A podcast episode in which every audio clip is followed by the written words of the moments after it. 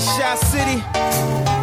Now, I am not married, but I don't think it's difficult to understand that at some point in every marriage, personal or professional, there are some rocky times that hit. And here in the Lions 24 7 podcast, we have arrived at those rocky times. Sean has left me. He has left this week's Friday episode going into Northwestern to be in Colorado and have some fun and drink some beer, and he didn't even bother to leave a box of Kleenex behind. So, here, shortly after our one year anniversary together, uh, I am going to see some other people and test some different waters. And hence, we have some two guest hosts here, unaware of the intro I just unspooled there, who are joining me now. Two Penn State beat writers, John McGonigal of the Centre Daily Times, Audrey Snyder of DK Pittsburgh Sports, here to talk Penn State football with yours truly, Andrew Callahan. Sean says he will return. We'll see how that works out. Uh, I think we have some therapy scheduled ahead. You guys don't care about that, though. Not really. welcome to the podcast. Swiped right and got us. Yeah, yeah. Thank you very much for joining me. A lot of fun here planned in the Friday episode. We're going to go through the normal rundown, tweet of the week, quote of the week, talk some recruiting very briefly without Sean. Uh, when Penn State has the ball, when Northwestern has the ball, our typical three, two, one preview of the game, mailbag questions, and then wrap it all up. But uh, you guys, you know, we deal so much with the minutia here in the podcast, where there's my X and O stuff, Sean's recruiting, and a lot of the details. But I think I, I want to start with some big picture questions about the season today because we're about to hit the bye week. At that point, all of us are going to do kind of season and review to date uh, topics and pieces. Take a few days off. Yeah, but but let's do that right now. Through five weeks, what is the most interesting thing about this Penn State season that you've seen today? You know, I'm going to say it has to be this pass defense, and I say that, Andrew, because I guess coming into this year, we all had questions about the defense. We all said, okay, you know, the defensive ends, what are they going to have there? Uh, but looking at it and the turnovers that they created, we all know that was such a point of emphasis in the offseason. Right. Uh, but the fact that they have seven picks from five different players, I mean, that to me shows that you've got a lot of playmakers here. Um, and the fact that they have seven fumble recoveries and they've forced eight. So it's really been the turnover and kind of the, the pass defense in there to me that's been a very pleasant surprise. Kind of kept their promise there because every, everyone wants They to did. force turnovers in August. It's a matter of what you do in September. Right, exactly. I mean, they were working the jugs machines like they were wide receivers all offseason Yeah. during the spring, fall, summer. So that coming to fruition has you know been in- an interesting development for me. I- I'd say the surprising level of disappointment from at least some fans that I've you know read and heard in, in Trace McSorley's play is the most interesting thing about Penn State season so far. You know, on Twitter, message boards, you know, a lot of other places, you know, just a lot of frustration with McSorley. And sure, yeah, he had a he had a rough game against mm-hmm. Pitt. He had a rough start, you know, against Indiana. But I mean, the guy's accounted for 15 total touchdowns. He, his completion percentage is around 66% through five games. You know, he's done what you've asked him to do. You know, at the end of Iowa winning that game, They're five and zero. They're five and zero. Like, And he's been really bleeping good. yeah, he's been Yeah. really good. Like, come on, guys. Like, you know, he ended the Indiana game. He was 11 of 16 for 215 yards and a touchdown. Like, what what else more do you want? Two minute drive against Iowa. I, I and it was all him. It was 60. Yeah. It was like 68 passing yards, and then the 12 rushing yards were him scrambling for a crucial first down. So he's had a really good start, and I, I don't think he's getting enough credit for it, to be honest. Um, I think for me, it's just been the whole handling of Saquon Barkley. I mean, I think we all knew Mm-hmm. a special season was ahead for him, but you didn't know exactly how that was going to manifest or translate. And we had a big surprise in the first couple of weeks where Miles Sanders is expected. He's discussed. He's listed on the depth chart as their number one kick returner in an area they wanted to improve. Lo and behold, he hasn't taken one all season. Barkley is back there. He's also seen his his usage in the passing game double um, compared That's to the been previous huge. two years. He's been a real weapon there, and of course leads the FBS in all-purpose yards. So while you expected a great season from him, the way they've really relied on him, as I think they should have, has been really interesting. And of course, we had a couple weeks back chatting with Charles Huff about you know what's the biggest misconception you have. It's like oh when people think he's at injury risk, like Yeah. returning kicks. He's Yeah, like that's exactly. just nonsense, and here's why. And you know we all wrote about that afterward, but it's been really interesting to see them you know use him at a really you know high rate in all you know in two phases, um, and to see him produce as you would expect because that's ultimately what this team is going to need if it wants to get to where it wants to go is rely on that guy who is arguably the best player in the country in some areas that certainly Oh, don't yeah. match up to an Alabama uh, or Clemson. So moving forward, tweet of the week has nothing to do with Saquon Barkley. Quote of the week does. So we'll start with quote of the week. This comes courtesy of Todd McShay, and you hear these things floated around every once in a while. A couple weeks back, we had uh, a tweet related to you know Saquon's better than Ezekiel Elliott according to five NFL draft executives. For McShay, he said, "quote I think Saquon is the most complete back since probably Adrian Peterson." It's a popular Yeah. thing these days is is just heaping praise on Saquon, Right, we just keep going totally further warranted. back in the record books, like Exactly. Barry Sanders. You You know, know, who You know. I, I- watching the Rams last week, Todd Gurley. It, it was watching Gurley is, is like watching Barkley. I, to me, that was kind of. I've been all about the Ezekiel Elliott comparisons, but then watching Gurley, Gurley had some crazy moves, some hurdles, and I have no idea why I was watching the Rams to begin with, but I was.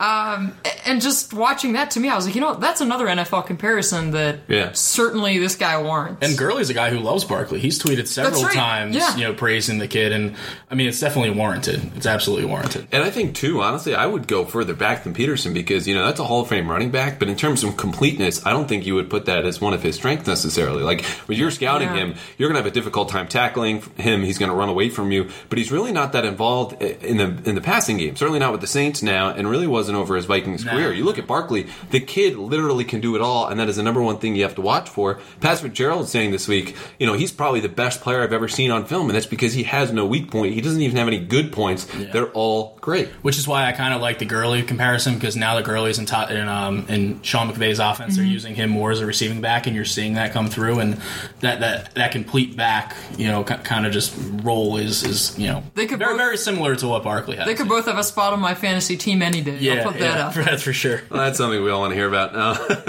right, right behind, you know, our, our golf games is fantasy team. That you know, right. guy talking about his fantasy team anywhere in any office is the worst.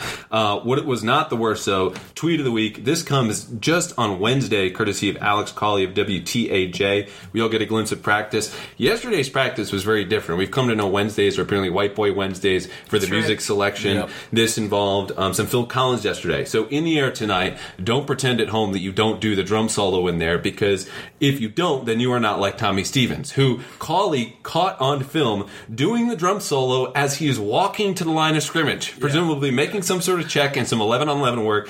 And he said, quote, when you're running the at Penn State football offense in practice, but you also have to hit the in the air tonight air drum solo at Tommy Stevens, hashtag talent. Great tweak as it is. This got picked up by Penn State players. It got picked up by James Franklin himself. Um, Tommy Stevens doing the damn thing. And you can see Andre Robinson in the background too. Yeah. He's And following Barkley along. as well. Yeah. Barkley hits the solo too. It's awesome. The first thing that I thought of when I saw Tommy Stevens just hit hit the drum solo, all I could picture was Mike Tyson in The Hangover, hit, hitting the drum solo before he punches Zach Galifianakis right in the Yeah. face. And, but it was perfect. It was right on cue, and Andre Robinson in the background with you know his legs were right and beat too.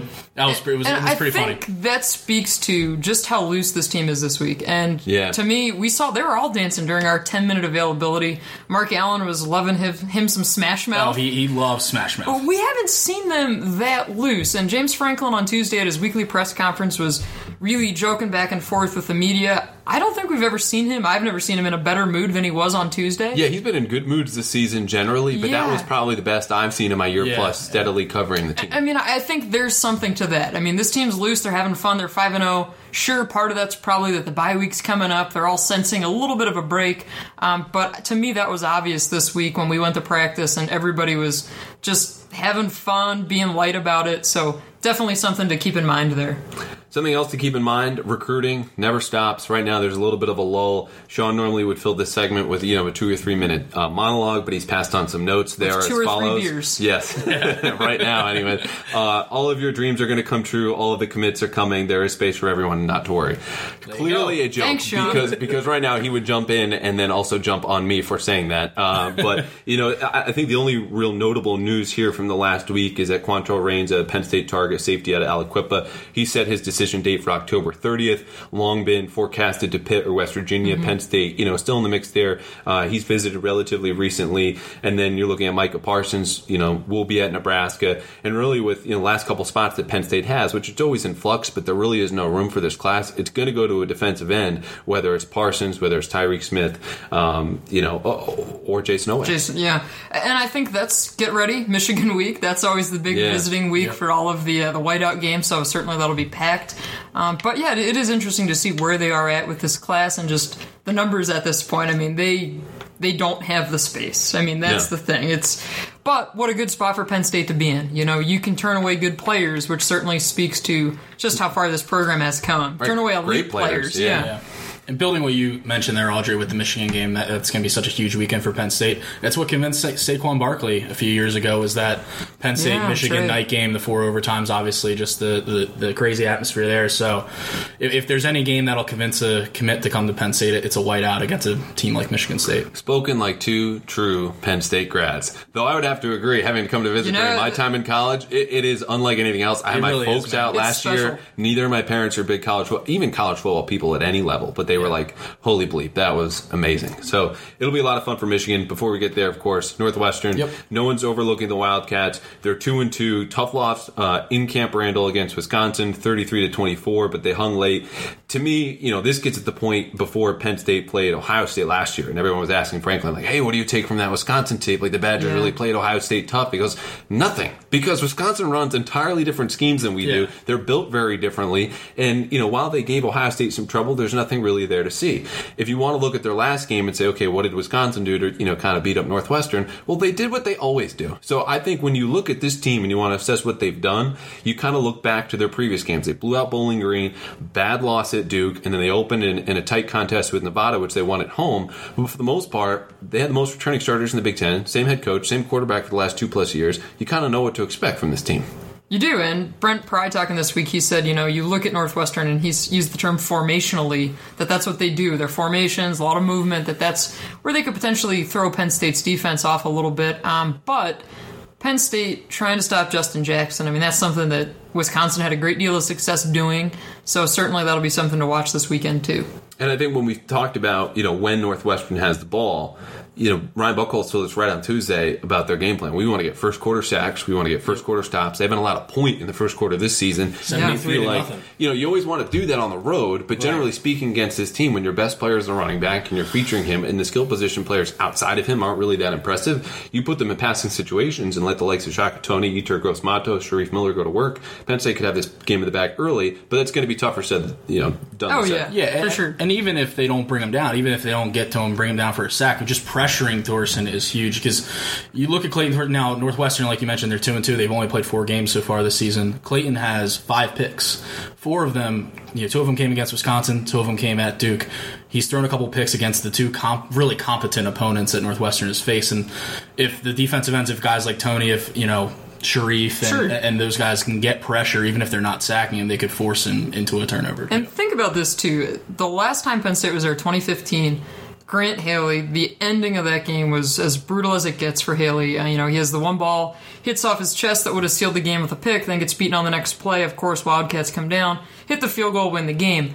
If Grant Haley has a chance to get his hands on a ball, He's not missing it. he is not missing it. I mean, that's he's become such a playmaker for this defense, and I think that would really kind of be a nice way to see this kid's career kind of come full circle. Yeah, and what's interesting too there is Haley obviously already has two picks this season. Mm-hmm. Penn State hasn't had an individual defensive player have more than three interceptions since 2008. Lydell Wow. Sargeant had four. And he almost had three if he, you know, that replay hadn't been overturned. Exactly. in Iowa.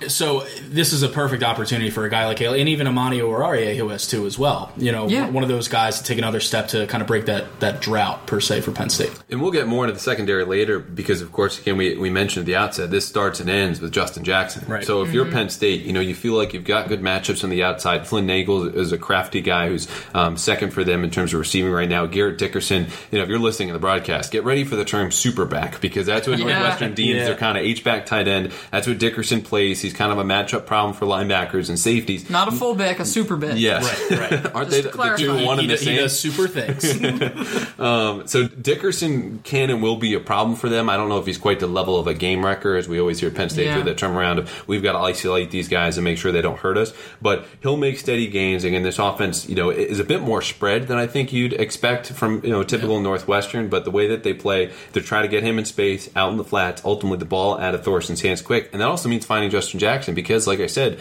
you know the, the weapons on the outside aren't that impressive. So we'll see how often Penn State rolls down an extra safety into the box. Um, they work on disguising a lot. So if Dickerson, you know, doesn't have a big game, Jackson has not been as explosive as he was a year ago. Then I don't know how well Northwestern is going to be able to move the ball uh, unless it's on these steady gains that we saw Georgia State and Pitt have earlier in the season. And how do they play from behind? You know, that, that's that's the Yeah. other thing because if you jump out ahead of these guys early, uh, a lot of teams struggle from behind. But I think the way Northwestern's built, I don't think they'd be able to overcome like we saw last week with Penn State. I, I don't think we'll see 28 points in the first quarter, 14 from special teams. But if you're playing from one or two scores behind, you're going to have an uphill battle against Penn State. Yeah, and, and from the sounds of it, you know, it sounds like Justin Jackson has been dealing with just you know some you know nicks and some you know nagging injury throughout the season. At least talking to Teddy Greenstein of the Chicago Tribune a couple days ago about that, and you look at it too, and like I mentioned before with Clayton, you know, Thorson kind of struggling, you know, throwing a couple picks against the 2 mhm. competent opponents.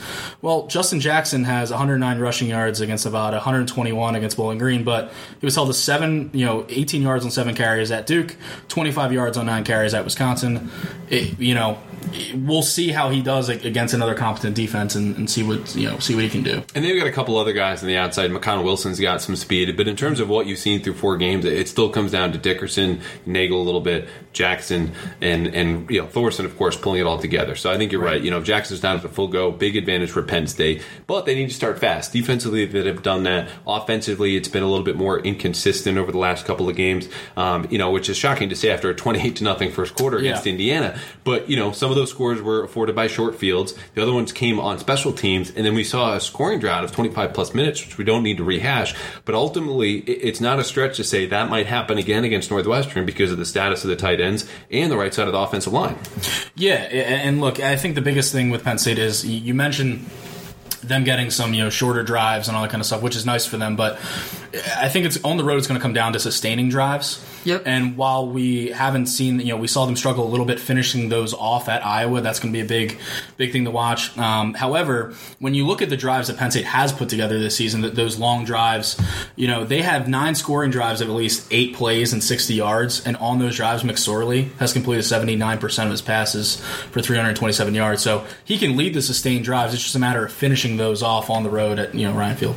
And that's been that's been an issue for the offense. There's no secret about it. There's No. no hiding it. They haven't been able to have those long drives, and they, we also haven't seen you know the receptions of 40 plus, 50 plus yards like we did last year. Obviously, teams are playing them a little bit differently. I think, kind of going back to your original point, Johnny, about in the opening about Trace McSorley, people freaking out about it.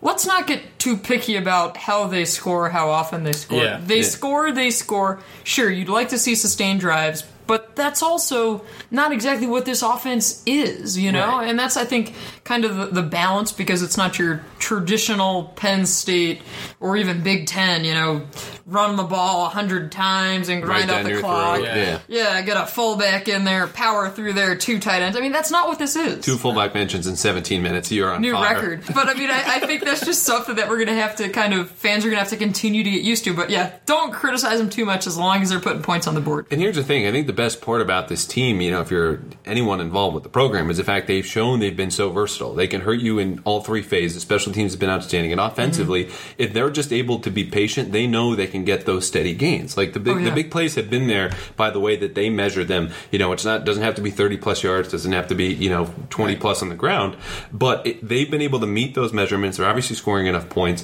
And I think for me, though, again, the issue, you know, we always talk about the offensive line generally. The right tackle position has been a revolving door there. You see Chasz Wright, Yes. Andrew Nelson, Will Fries took first team snaps in there, uh, practice along with Wright. And again, Mike Gesicki, you know, getting hurt. He was at practice on Wednesday, wasn't wearing shoulder pads. I'll, I'll just put He this out there there. myself. Yeah. Yeah. he was there. That was no accident. Right, yeah, Everything there is very carefully scripted and put together when the media is, is introduced and, and allowed inside the gates. I don't think he's going to play. I think we'll see another rotation between Fries and Wright. Um, and, you know, again, Wright didn't play really the whole second half against Indiana outside of that first drive, which tells me it might even Yeah. be still the same rotation where it leans closer to Fries than it does Wright. Any disagreement there? No, and I think you look at it, and if you have three right tackles and you don't have one, Yeah. that's kind of how I'm looking Yeah, at it. And exactly. the fact that Franklin said this week, you know, well, you guys aren't always privileged to everything that's going on there. Well, Wright's banged up. You could see him banged up at Iowa. I was watching him warm up.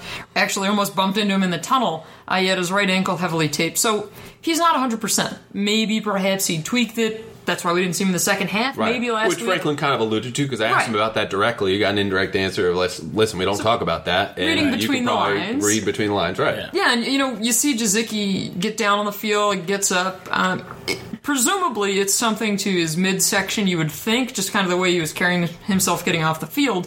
Um, if any guy has a midsection injury, they're not going to acknowledge it. We hear, see this No. in the NFL all the time, not at all. because teams are, of course, then going to target that area. So I- I'm with you on that one, Andrew. I Franklin said he thinks he'll play. Um, but also, if you get out, you're rolling. Do you really need Mike Gesicki to play? Probably not. No. And looking at the offensive line, that right tackle spot, you know, James Franklin said in his press conference that you need all five. You need all 5 offensive linemen. You know, you, you can't have three, you can't have four. You know, it, it, it only takes one weak link on an offensive line to, to really, you know, have be a detriment to the team. Obviously, that spot really, really bothered Penn State, you know, at Iowa uh, with the strip sack and then the, Yep. you know, Yeah. McSorley getting hit while he threw for that Josey Jewell interception. And it, it just, uh, yeah, I mean, look, I, I wouldn't be surprised if it's Fries that starts, you know, Wright tries to get in there. But, you know, it, it is obvious that, that Wright is banged up, and I don't expect. And Andrew Nelson at this And point. Andrew I mean, Nelson, this, yeah, this is a tough spot for this It's- kid it's to tough. be in. For It's all he's hard. meant to Penn State, all he's gone through with, you know, back to back season ending injuries, he wants to be out there. Matt Limegrover said, you know, this has been a tough year for him. Yeah, just and it because hasn't he's been such a good team. tough physically. I mean, it is anytime you go into rehab, but just Yeah. mentally not being able to be out there, wanting to, knowing that you have an expiration date fastly approaching Mm-hmm. on your college career. And here he is leading workouts in the offseason, doing everything he can, saying all the right things, and really being a role model for the team, except, you know, out there on the field, which is difficult to do. Uh, we, we haven't seen him recently. You know, who knows if and when we will for the rest Yeah. of the season, but they had been counting on him and, and obviously can't now due to the situation they've had at right tackle. Moving backwards a little bit, McSorley versus Northwestern secondary to me is we'll get this more into the 3 2 1 breakdown later, but Godwin Igwebuike is going to be in consideration for All American at the safety spot. Very, very good. All he had is an interception this year, forced fumble, fumble recovery, second in the team in tackles. They rotate a lot with their safeties late. I think, again, the way that they play, it's going to force McSorley to be patient and take what the defense gives you, which is an easy thing to say. And they really got tested at Iowa, but still, that only led to 15 points up until the last four seconds of the game. So, is there a sense that he can be patient again, or this might be more trouble given they trust their guys in the secondary to stay back and, and rotate late? To be honest, I think i i he did it at Iowa, and, and you know, like, like you said, they didn't score as many points. I think that just came down to finishing off drives and scoring in the red zone. I think I think he can do it again. I don't think he'll have much problem. Now, is Northwestern secondary better than Iowa's? Yes. probably, yeah. So, uh, but at the same time, you know, I I think now that they've kind of experienced what they've experienced in, in, in defense is trying to keep everything ahead of them and making them force like this isn't a shock to them. They know going into this game that that's what they're going to have to do. And so I, I think that you know whether it's finding you know Barkley out of the backfield, whether it's you know uh, just not dinking and dunking your way downfield, but you know checking a little bit, uh, I, I, th- I think they'll be fine. And speaking of checking, one of the things that James Franklin said this week with McSorley was that he needs to do a better job adjusting the protections. That this kind of falls on him as well. And just going back to what you were saying about the O line and getting all those things correct, they've got to get those checks lined up um, pre snap as he kind of goes through his reads, all those sorts of things. But yeah, do they have the patience? And the other thing too, when you have a high powered offense like this, and they're on the sideline for you know a sustained amount of time, you can tell they get a little antsy. I mean, I think most most teams do when they don't have the ball in their hands. Um, but yeah, dink and dunk isn't exactly what you want to see from Penn State, but go for it. I mean, that, that's what you have to do. That's what they're presenting. You've got enough playmakers out here to, to be able to go out and do that. And getting Barkley through the, the tackles and, and him picking up yards to the tackles will be key there too. Right. Now, this leads into my first matchup. We'll get into 3 2 1 right now. Three matchups, two concepts, one bold prediction from us apiece. Mine is going to be McSorley versus that secondary because you look at Montre Hartage, who's their number one corner. He'll be an all Big Ten consideration certainly by the end of the year. Already mentioned Igwebuike. You know, it, it's really going to be interesting to see not only the separation Penn State's wideouts can get because at times it was a problem against Indiana, another good secondary, um, but it's just a matter of, you know, McSorley who has so much on his plate pre and post snap, not so much from, you know, a calling plays or audibles perspective in the normal sense, but as you mentioned, the, the, uh, the protections, changing the direction of a particular run, and then making the post snap RPO decisions because this is a team that plays a lot more zone coverage than they saw against Indiana, and I don't think they're going to change on a dime. So, how well is he reading and then perhaps predetermining, hey, I'm just going to throw this up to Juwan Johnson or DaeSean Hamilton, which, of course, you know, he's admitted has gotten him into some trouble. He's done a lot less of that lately, um, but but will that tendency kind of crop up if they need to play on third down or you know it's a tight game late and they're kind of pressed a little bit? Yeah, I mean, if we're we're going through our matchups now. Yeah, yeah. Mine was McSorley versus Right. Johnny you know, just took a nap. the safeties. No, no. Welcome back, Welcome. Johnny. I just want to make sure we were we were going through this thing. So, I mean, for me, I'm looking at the Penn State defensive line against Northwestern's offensive line. In particular, getting after Clayton Thorson. You know, against Wisconsin last week, Northwestern let up eight sacks. That's that's less than ideal, and and I understand that playing at Camp Randall maybe plays into that. Being behind a team like Wisconsin plays into that, but like we were talking about earlier, Northwestern's probably going to be playing from behind against Penn State, mm-hmm. and when you're doing that, you're throwing the ball, you're trying to make things happen, and that leaves you susceptible to sacks, leaves you you know susceptible to obvious passing downs, and we've seen what sh- guys like Shareef Miller and Ryan Buchholz and th- how frequently and how how much Brent Pry loves to blitz and disguise the blitzes and just gets after it. I think that's you know defensive line specifically against Northwestern's offensive line, but then also just the North you know Northwestern's offensive line ability to kind of shut down the front four and then deal with go ahead go ahead and mm-hmm. deal with those blitzers. And that's a good point. Before we get to your matchup, there was something I forgot to mention. You know, when Northwestern has the ball, which we led with, their right side of the offensive line was picked on a lot in their big loss to Duke. Not so much from you know a matchup perspective, but a lot of the blitzes that Duke ran were to that right side. Yeah. And it, it wasn't you know always when they were in the field or the boundary. It was pretty strictly to that right side where they obviously felt there was a weakness. This is a group that has a lot of experience coming back from last year, but again, wasn't really a strength, and that's where it's going to you know need to show one on one matchups, but also from a scheme perspective, it'll be interesting to see how Penn State attacks it. And I would bet you're going to see a lot of pressure on that right side. Yeah, and my my matchup, the much anticipated matchup, That's why we're all here. uh, Oh, yeah. is you know Penn State's front seven against Justin Jackson. We talked about him so much, and you know Penn State's run defense. We've seen it time and time again. They're going to continue to rotate all those guys in there, give you 10, 11, 12 guys a game up front. Um, and one of the things that stood out to me so far this season is you getting the mascot in there with 12 guys, or what's what's going to happen? I know. Uh, well, depth wise, yeah. Let, us get the Oh, okay. Wildcat. That's my, that's my, my bold is, uh, prediction. The piccolo player from the band lines up a defensive tackle. Uh, no, but just kind of going back into the Parker Cothran, Curtis Cothran. Those guys have been such reliable, such reliable forces for Penn State. And Brent Pry even this week said that you know what. This is how you kind of grow your defense from inside out. And you look up the gut for a run defense. You've got the Cothrans in there, then you have Jason Cabinda in the middle. I think Penn State should have a pretty good day with their run defense, regardless of how many players they rotate in there. Maybe the Piccolo player, maybe not. yeah, Uh, but up for the I- I- little, yeah, but we saw the tackling issues earlier, this season. But give Penn State credit there. I think the defense has gotten better with the tackling uh, as of late. But Jackson will definitely he can test you out that way too. I would agree. Only three missed tackles. We saw upwards of 10, 11 in the first couple of games, but only Yeah. three against Indiana. Really shored that up. Uh, on to two concepts. This is uh, my area, so I'll go really quickly.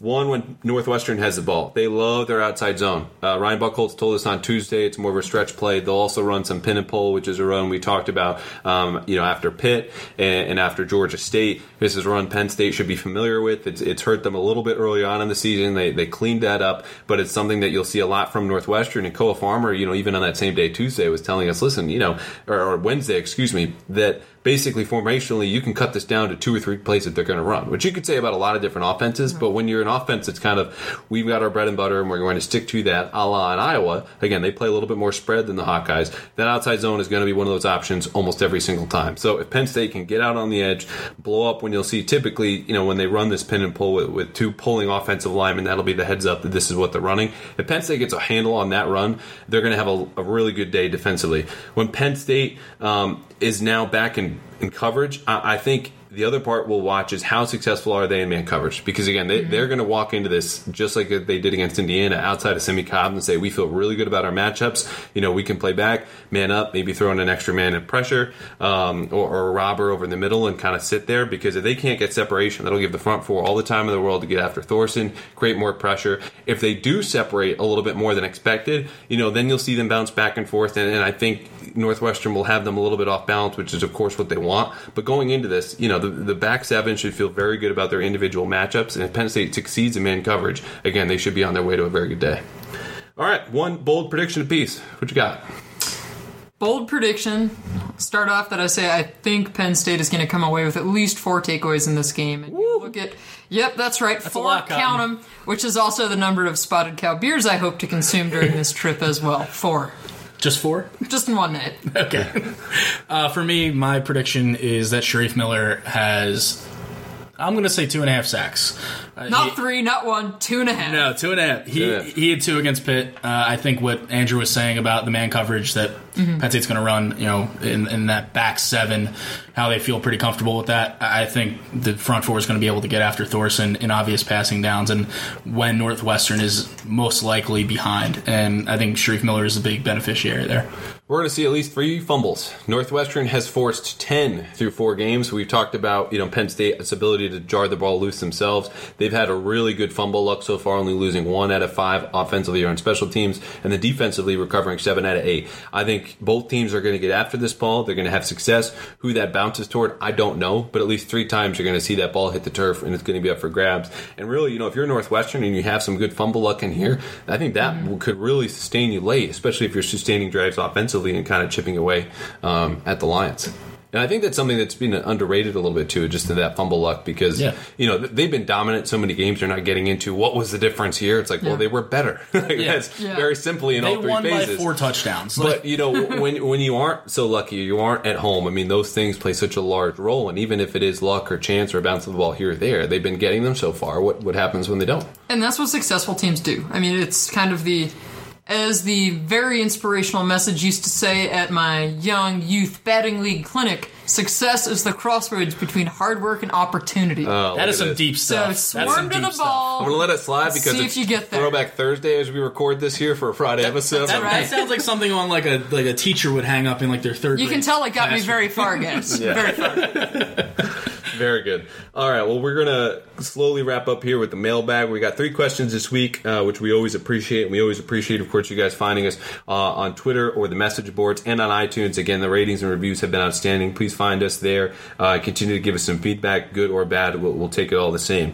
Leading off, what are our impressions of Shane Simmons so far? It seems like we haven't seen him flash as much as expected. I think that's fair. I, I definitely think he's a guy that I expected more of at this point this year, and I think we all did. And you look at kind of the rankings and and all those sorts of things, recruiting rankings, and just how high up they were on him when he got here. And I think that's all still valid. I mean, people forget he's still a young guy in the grand Yeah, scheme of things. You know, I think it's easy to kind of take that for granted. But they feel really good about their defensive ends, and they've felt really good about it all year. So I don't really think it's an area for concern per se, but kind of look who's ahead of him. But I, I thought we'd see a little more of him, at least on the field at this point. Yeah, no, I, I would agree with you 100%. You know, it- it's not a concern. He's a young mm-hmm. guy. It's look, they have a lot of defensive ends. They have a lot of guys that they're working in. You know, th- they have a lot of options. So it's not like it's not like they're desperate and leaning on him to be a number one guy and he's just not performing. Mm-hmm. You know, he, he's getting his snaps here and there, but you know, I, th- I think he'll come along. Yep. All right, uh, I like this question. It's the last one we have for the mailbag. How much of your own juice will you be bringing to Evanston for the 11 a.m. local kick? Bringing with me or bringing home? we should That's get. the we- question. We've already Yeah. hit upon the spotted cow. All you know, big A lot of juice. A lot Yeah. of juice. That is my spotted cow beer from New Glarus Brewing Company. I'll give them a shout out. That is my favorite beer on the planet. And you can only get it in Wisconsin, so I'll be flying into Milwaukee, making the drive to Chicago, bringing some juice of my own, and maybe bring So you'll be some juice tailgating out oh, in Evanston. That's- No, Yeah, no, no, yeah, no, exactly. not that. Friday night juice, lots of it. We'll put it this way. So Sunday, you know, I'm not coming back till Monday and staying with my friend out there in Milwaukee. And he's like, all right, we've got all these different bars and breweries mm-hmm. we got to go to on Sunday, watch some football. So I think all the juice, you know, consumption will be left in Milwaukee. But yeah, so that spotted cow, though, I'm pretty, pretty pumped. All right. Well, here's what I've got for my juice coming to Evanston. I'm also staying in Milwaukee, so it'll be about an hour plus drive down Right. to Evanston on Sunday. Not too We're- bad. We're going Red Bull in the cereal. We're going windows oh. down all the way to Evanston. What are you And listening to? In the air tonight There on you go. repeat. You can hit the drum solo. drum solos. I don't care if I'm in the middle lane and we have a ton of traffic. I got to get that thing out there. So if I don't make it, just know I had too much juice, uh, and you know, on, on the lot way of down. juice. But no, I mean, we, everyone's got to get ready. Media that typically means coffee, and I'm not a coffee guy, so you got to you got to figure that out. You got somehow. your Diet Mountain Dews. That, that's your Yeah. You're a go-to. do Yeah. guy. Yeah. Yeah. DMDs. yeah. Well, it's contagious to you. you It is. I mean, it really is. I, I mean, I, the other day I came back and I had two six packs of them. I'm like, well, here, here's my beer run. DMTs. We actually, kid you not, gave them a shout out on a pod a couple of weeks ago, and I paused and was like, "Sean, is is that okay to have an unofficial sponsor without their consent?" And he was like, "Yeah, I mean they're not paying us, so you know we're just kind of giving them." So free, Spotted uh, Cow free maybe heads will up." sponsor us. Yeah, I mean you you That'd be pretty dope. I think you would pay them to let you sponsor that. That's true. Um, That's it didn't true. be in any commercials, but um, this about wraps up episode number twenty eight, the Lions twenty four seven podcast. We'll get you out on this. Bye week coming up. We always have to think ahead a little bit in the industry and what we're working on long term, in addition to what's right in front of us. What are you guys working on that we should look forward to uh, reading in the next couple of weeks? I've got a story coming on James Franklin and kind of his roots in coaching, but also people are saying that maybe we don't give him enough credit for his sense of humor, and I think we started to see that a little bit this week. Yeah. So kind of a, a deeper dive on Franklin that I started working on this summer. So hope to have that um, either during the bye week or right after the bye week. Cool. Yeah, in the next few weeks, uh, I'm gonna be having it. Nothing is set in stone as to when it's coming out, but be an oral history of the 1982 uh, national title team. 35 years. Uh, Ooh, nice. This year is the anniversary, I guess. So, I have already talked to you know the, the Todd Blackledges, the Gregg Garrity's for the story. So it's coming along. Good. 35 years. What uh, anniversary is that? I always get those mixed up. You know, like the, the, the gold, the diamond. Ooh, the, I have no idea. Longer than you and Fitz, who are I on was going to say the reason I asked is because I will never see that anniversary with Sean the way he's been acting up and leaving us here midweek in the Friday episode. But you know what? As far as seeing other people has gone so far, I have quite enjoyed the experience. So uh, we, we will. we will. What's up? Yeah, you up later? um, we will talk to Fitz. He will be back on Monday to recap Northwestern, talk about the halfway point through the season uh, on Monday's episode of Lions twenty four seven podcast. I thank you both for coming on, and we'll see you guys all in a couple of days.